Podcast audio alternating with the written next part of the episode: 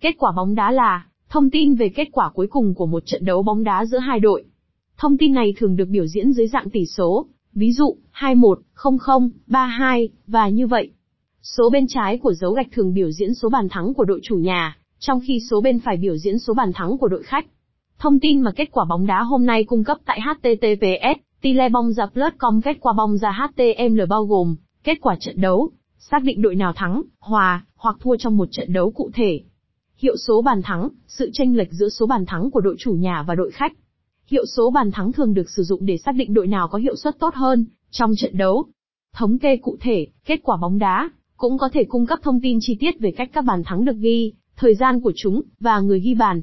Thứ hạng và điểm số nếu áp dụng, tùy thuộc vào giải đấu, kết quả của một trận đấu có thể ảnh hưởng đến thứ hạng và điểm số tổng cộng của các đội tham gia.